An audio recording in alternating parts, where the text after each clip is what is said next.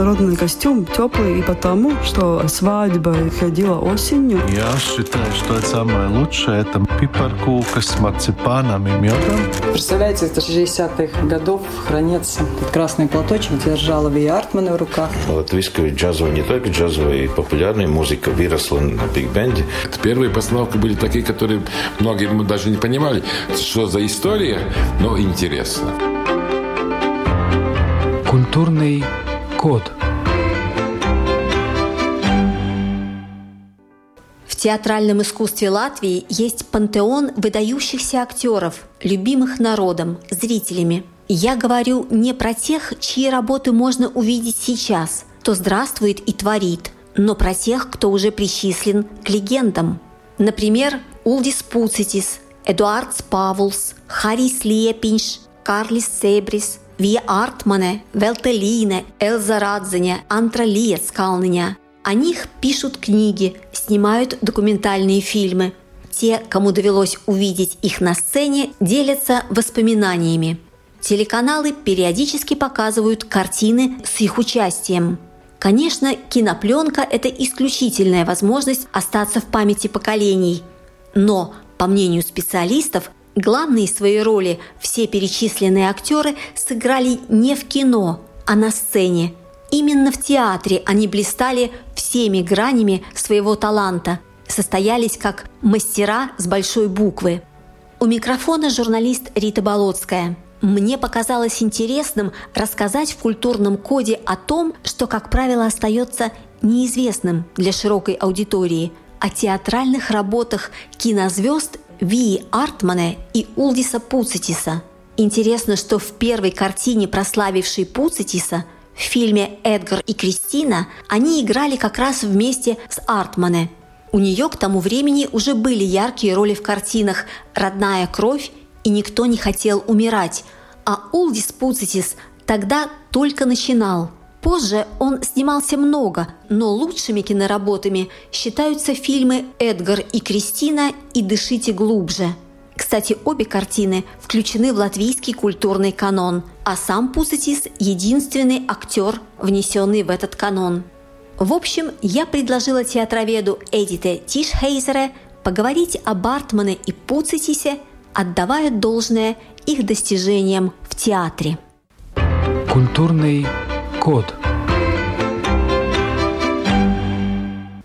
Для русскоговорящей аудитории Вия Артмана – безусловная звезда. А вы Улдиса Пуцитиса с Вия Артмана как бы абсолютно в звездности, в значимости уравниваете? Безусловно, они, в принципе, я думаю, что многие, которые жили в Советском Союзе, помнят их по фильму Эдгара Кристина. Это фильм середины 60-х годов, который в то время был весьма популярен по всему Союзу. И там э, они играют влюбленную пару. Ну, я очень примитивизирую все. Хотя они в какой-то мере принадлежат к разным поколениям. Вия Артмана — это еще последнее поколение учеников, студийцев Эдуарда Смельца. Она последняя из его творческих муз, если так можно выразиться. Она окончила вторую студию театра Дайлас еще под руководством, четким руководством Эдуарда Смельница. Потом в следующей студии он уже принимал гораздо меньше участия. И она как раз играла важнейшие роли во всех его значимых спектаклях последних, послевоенных. Она была Джульетта в «Ромео и Джульетте», она была Офелия, она была Нина в «Маскараде» Лермонтова.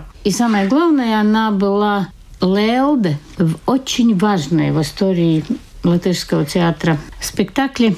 Играл, Играл я я, писал. писал Райнса. Это такая, это можно сказать, это такой вариант архетипной легенды про Орфея, который спускается в ад, чтобы воскресить, вернуть на землю свою возлюбленную. Я опять огрубляю. Понятно, другого сама- человека, да, но- но собственно, любимую Невеста им. э, другого человека, но суть даже не в этом. Здесь есть такой переворот, что как раз погибает не Евредика, погибает как раз этот Орфей, музыкант, Тоц, отдав свою кровь возлюбленной. И, в принципе, это как раз было очень важно, что это Леоде, ну, я продолжу сравнение с Евредикой, она весьма статичная роль, не столь выписана в самой пьесе. она объект желания, если так можно выразиться. А в то время она в большой мере символизировала Латвию, Латвию как таковую. И было очень важно, чтобы вот этот статичный символ, он имел личность,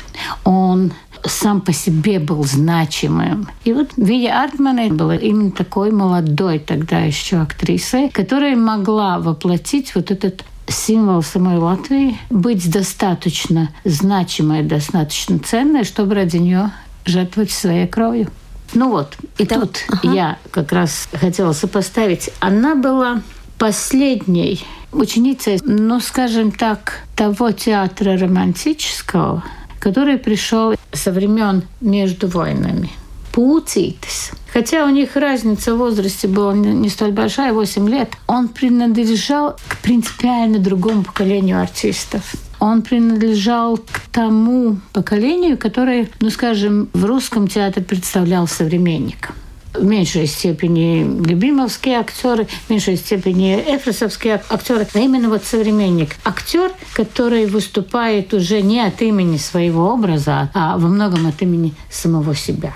Так что это очень интересно, что они встретились в этом фильме Эдгар и Кристина, где, конечно, игра отличается от театральной игры. На сцене они встречались, по-моему, один или два раза только именно потому, что они принадлежали к разным школам, к разным творческим поколениям.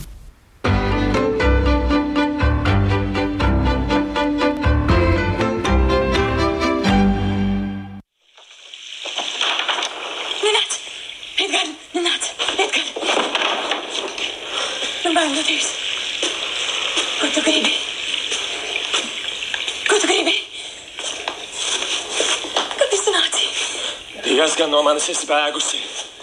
Tagad vairs neizbēgsi! Kliedz! Kliedz! Kliedz! Dzirdēs! Edgar, laik! Edgar! Edgar! Ak tu! Ak tu! Man ir jāmirst bez tevis. Ak tu! Nevienam es tevis neatdošu.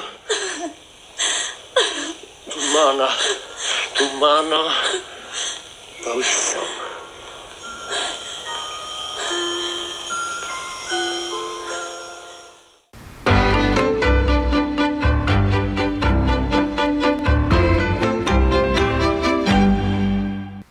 Прозвучал отрывок из фильма «Эдгар и Кристина». Только звук. Но даже по этому фрагменту можно судить о накале страстей и характере взаимоотношений героев. Как формулируют друзья и коллеги Улдиса Пусатиса, он был человеком огромного таланта и больших слабостей. Последнее относится к алкоголю. Говорят, Пусатис выпивал, когда ему не нравились роли. Бывало от скуки, а бывало за компанию с теми, кто постоянно вился рядом. Это, безусловно, сократило его жизнь. Актер ушел в 63 года. Но как бы то ни было, до последних дней он работал.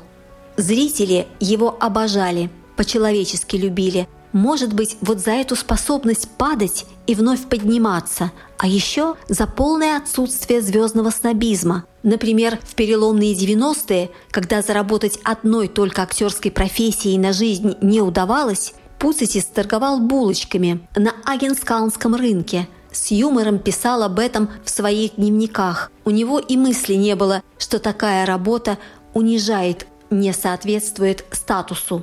К торговле на рынке относился как к очередной роли, продолжает Эдите Тишхейзере. В основном все зрители знают артистов по фильмам в первую очередь, а у Пусатиса главный фильм, ну их фактически два, это Эдгар и Кристина, 66 год, и потом «Дышите глубже», который лежал 19 лет на полке. То есть mm-hmm. его зрители не видели. Но Пусатис все равно был известен. Он был известен как театральный актер в 70-х годах, то есть его популярность была велика. Собственно, единственный мужчина-актер, внесенный в культурный канон. Он как раз занесен в культурный канон как вот этот актер, который очень четко представляет современный тип.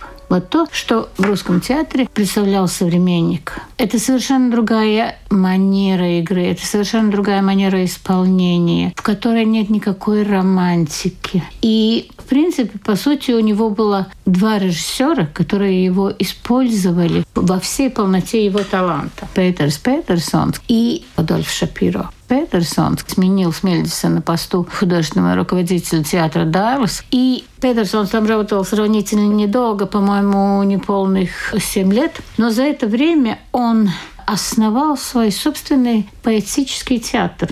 Это был театр, который не компоновал, скажем, поэтические произведения, а искал в них вот эту конфликтную основу и ее переводил на язык театральный. И для Петерса Петерсона Улс Пуциц был очень важный актер, потому что он был вот этим актером, который очень хорошо мог воплотить процесс мышления.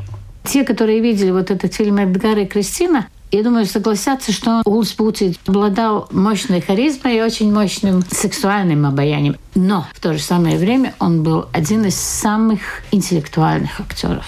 Позже он стал и режиссером. Именно вот эту способность зримо мыслить использовал Петерс Петерсон в своих поэтических произведениях, и он сыграл там очень важные роли. Мотоцикл, да, да по Зейдонису? И по Маяковскому было. Э, потом, когда Петерс Петерсонс был после постановки «Идиота» Достоевского, в буквальном смысле этого слова, изгнан из театра Дарс, его приютила Адольф Шапира в Рижском Тюзе. И там Петерсонс поставил три спектакля, опять-таки, поэтических, где Пуцитис сыграл главную роль в поэтическом представлении по нескольким поэмам Владимира Маяковского «Мистерия о человеке». И вот там он сыграл совершенно потрясающего Маяковского, потому что помимо того, что я говорила про него как актера, что интеллектуальный, угу. харизматичный и прочее, он еще был представитель того особого актерского художественного типа, который, скажем, в русском театре, в русском кино представляет Олег Даль.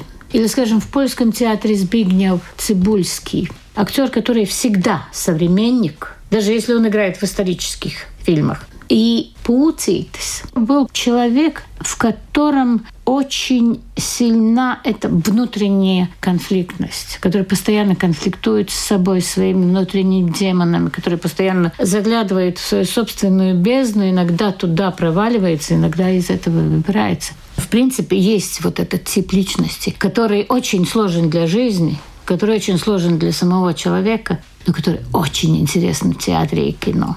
И вот эту его противоречивость очень удачно использовал Адольф Шапиро, у которого он сыграл Пюргюнта.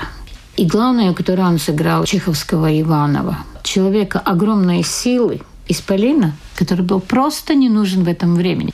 И он очень хорошо сыграл вот эту огромного масштаба личность, которая сама съедает себя из-за того, что никому не нужен. Булциц был очень хорошим актером. И он действительно был... Я не хочу употреблять это слово «звезда» именно потому, что он был актер, который был ансамблевым актером. Он никогда не, в отличие от Яртмана, он никогда себя не ставил на эту позицию звезды. Пера Гюнт он сыграл у Шапира в Тюзе, и этот спектакль шел целый день. Да. Первая часть Пергюнта примерно три часа был дневной спектакль, а потом вечерний спектакль была вторая часть. А отрывки, снятые телевизионно, это уже по мотивам Пера Гюнта, это да, по, было? Это по, по мотивам, мотивам Пера Гюнта. Mm-hmm. К сожалению, сам спектакль, по-моему, не снят, но я его очень хорошо помню. Улс Путин достаточно много фильмов снялся в Рижской киностудии, менее ну, значимых. Но то, что он сделал, вот эти два фильма, очень важно. При том, что вот эти фильмы, которые сняты довольно близко, в 66-м Эдгара Кристина, «Пурва Бридейс». В 67-м «Дышите глубже». К сожалению, по-русски нельзя перевести вот это оригинальное название «Пурва Бридейс», «Бредущий по болоту».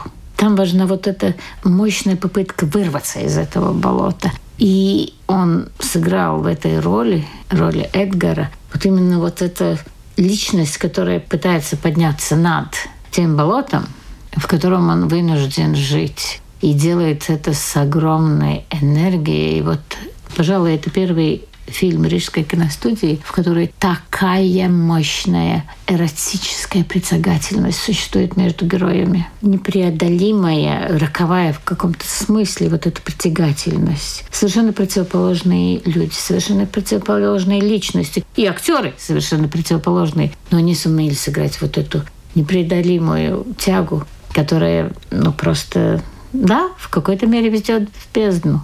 И почти в то же самое время в этом фильме «Дышите глубже» про то, как цензура ломает молодого художника, не сгибает, а именно ломает. Он сыграл вот с той же харизмой интеллектуала. Если там была харизма эротическая, то тут была харизма интеллектуальная. В документальном фильме «Опуститесь», по-моему, вы как раз стали определение его как вечного бунтаря. Да.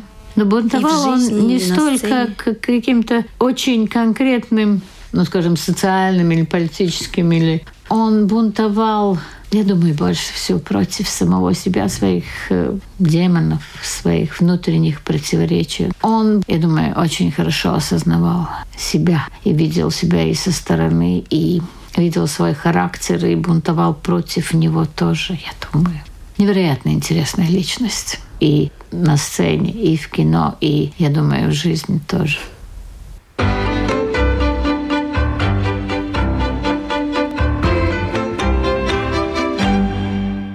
Отрывок из поэмы «Облако в штанах» Владимира Маяковского в переводе на латышский читает Улдис Пуситис.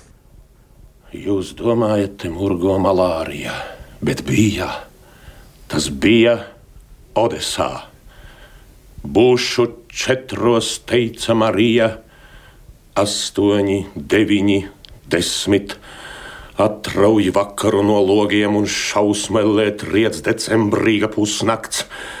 Aprī, šaušalīgi aiz muguras zviedz kandelabri. Mani neviens nepazītu pašlaik. Nervu kamolā koloss, sten raustās lokās.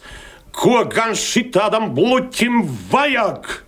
Bet redzi, vajag mokās. Un redzi, ka nelīdz, vai tev ir bronzas ribas vai sirds no tērauda augsti baiga. Naktī nemierā savu zvanu gribas paslēpt kaut kur mīkstā sievišķi maigā.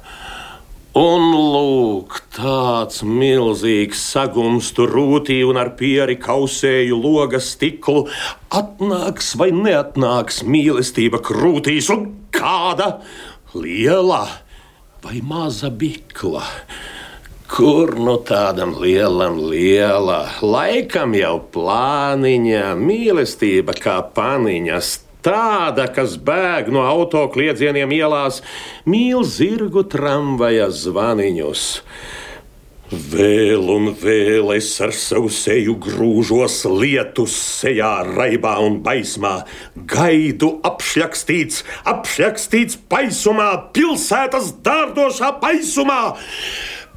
Pusnakts griež nazi pār galvu tā un šitā panāk vakaru nodur un cauri. Nokrīt stunda 12. no bendes kluča kā pauris.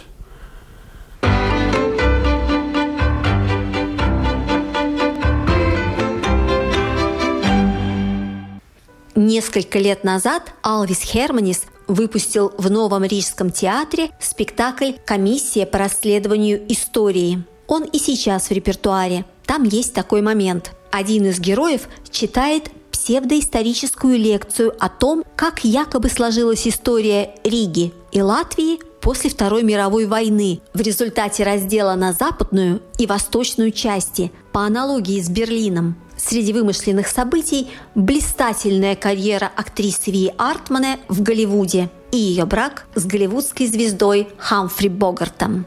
Лекция сопровождается показом фотографий Артмана. Что это как непризнание масштаба актрисы? В биографических журналах часто приходилось читать, что в 70-х на латвийской сцене одновременно было четыре королевы – Велта Лине, Элза Радзиня, Лидия Фреймане и Вия Артмане. Уточнила у эксперта театроведа Эдита Тишхейзера. Верна ли информация? Получила подтверждение. Верна. Только у Вии Артмана все равно было особое место. Я думаю, что Лидия Фрейман в Национальном театре, Велта Лина в том же Национальном театре, Элза Радзиня, они были столь же яркими звездами, но они играли в театре, который так же, как Шапировский тюз, был ансамблевым театром. А Дайл всегда был театром, ну, звезд. Поэтому в какой-то мере, да, она была большей звездой. Но просто потому, что таков был театр, в котором она работала. Но знаете, что интересно в Ви Артмана? Она в молодости была невероятной, просто убийственной красоты женщина и в зрелом возрасте. А потом именно в театре она смогла очень э, смело перейти на другую категорию и играть э, старух, женщин некрасивых, женщин сумасшедших. И к ее 50-летию в 1979 году московский режиссер Вилькин поставил пьесу Фердинанда Брукнера «Елизавета английская». И это была одна из самых-самых ее значимых ролей в театре. Это шекспировское время и та Елизавета. И там была одна совершенно потрясающая сцена, когда к ней утром, она еще не убрана, приходит ее молодой любовник граф Эссекс. И она кокетливо его выставляет не за дверь, а просто поворачивает спиной к себе. И в это время ее одевают. Она стоит там в таком седом паричке под ежик, в какой-то ночной сорочке висячей, и потом ее постепенно одевают и превращают в королеву. Наконец, воздвигают этот потрясающий парик этих рыжих волос. И в это время, когда она уже стала королевой, она стала императрицей, она замечает, что ее любовник все видел в зеркале. Он был спиной к ней, но он все видел в зеркале. Это я до сих пор помню, как она... Там слов нет в этот момент. В ней умирает женщина, умирает человек, и остается только королева, только властитель. И судьба графа Эссекса решена, он будет обезглавлен. Она совершенно потрясающе умела играть вот эти перевоплощения. И она очень многое могла сказать совершенно без слов. Одна из его последних ролей как раз госпожа Ракен в постановке Михаила Груздова Тереза Ракен. Тереза Ракен. И, принципе, очень быстро после начала спектакля, после начала действия, она буквально разговаривает только в начале угу. спектакля, а потом с ней происходит случается, удар. происходит угу. удар, и она парализована, и всю оставшуюся роль она играет в этом в кресле угу. практически без слов. И она как, э, я не знаю, как э, Господне око там существует, как э, судья. И да, она очень многое могла сказать, особенно в своем уже зрелом таком периоде своего творчества, совершенно без слов.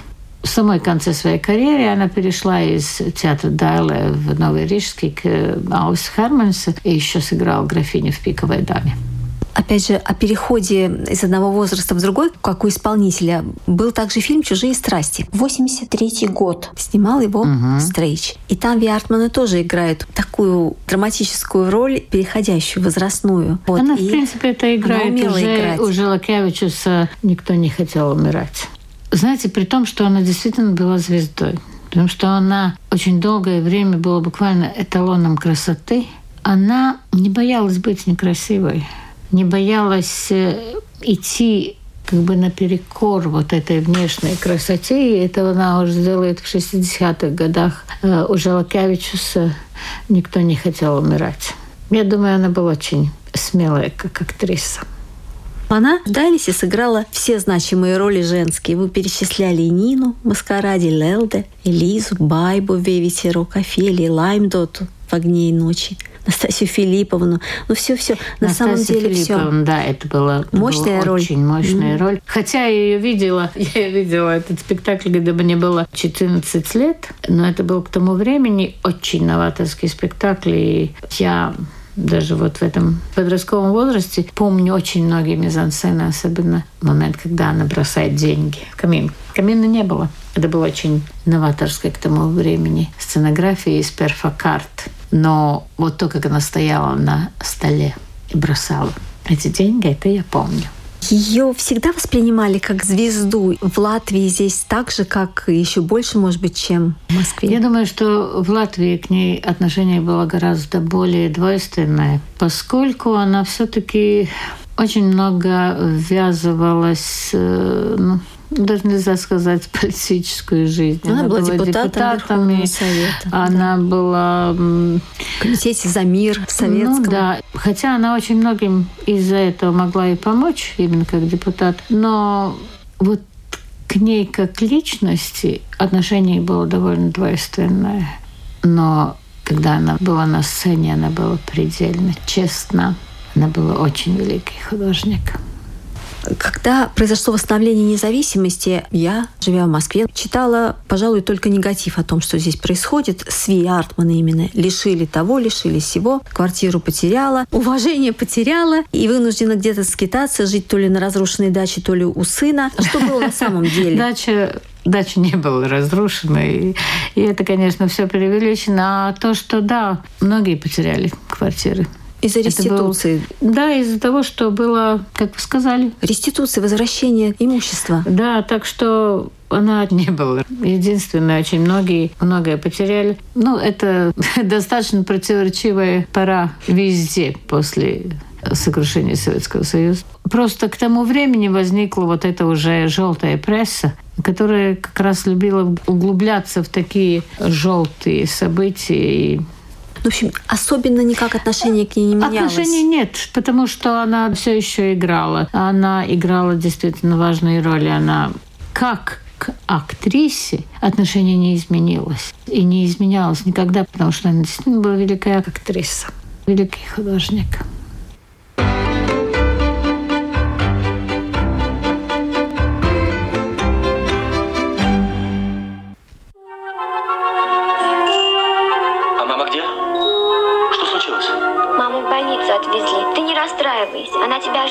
Даже операцию не решает делать без тебя.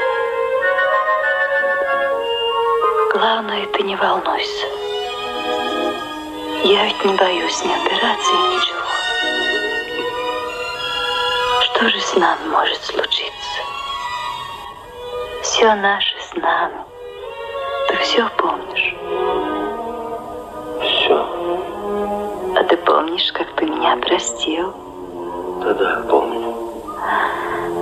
Да, надо написать Дровосекину. Ведь мы его совсем забыли. А ты помнишь, как ты для меня кино опустил? Видишь? Все это наше, и никто это у нас не отнимет. Так чего же нам бояться? Правда? Мы не будем бояться. Разве только чуть-чуть. Мы не будем даже прощаться.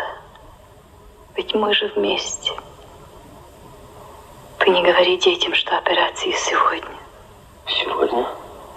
Да, они говорят, что никак нельзя оттягивать. Да теперь и незачем.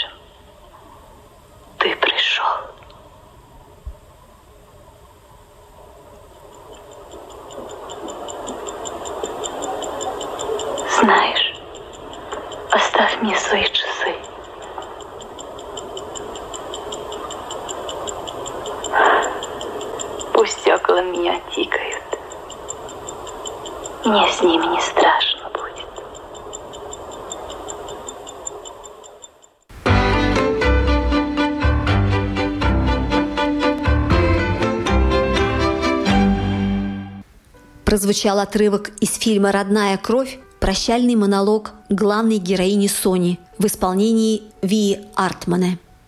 На этом сегодня все. Вела программу журналист Рита Болотская. Встретимся через неделю. Культурный код.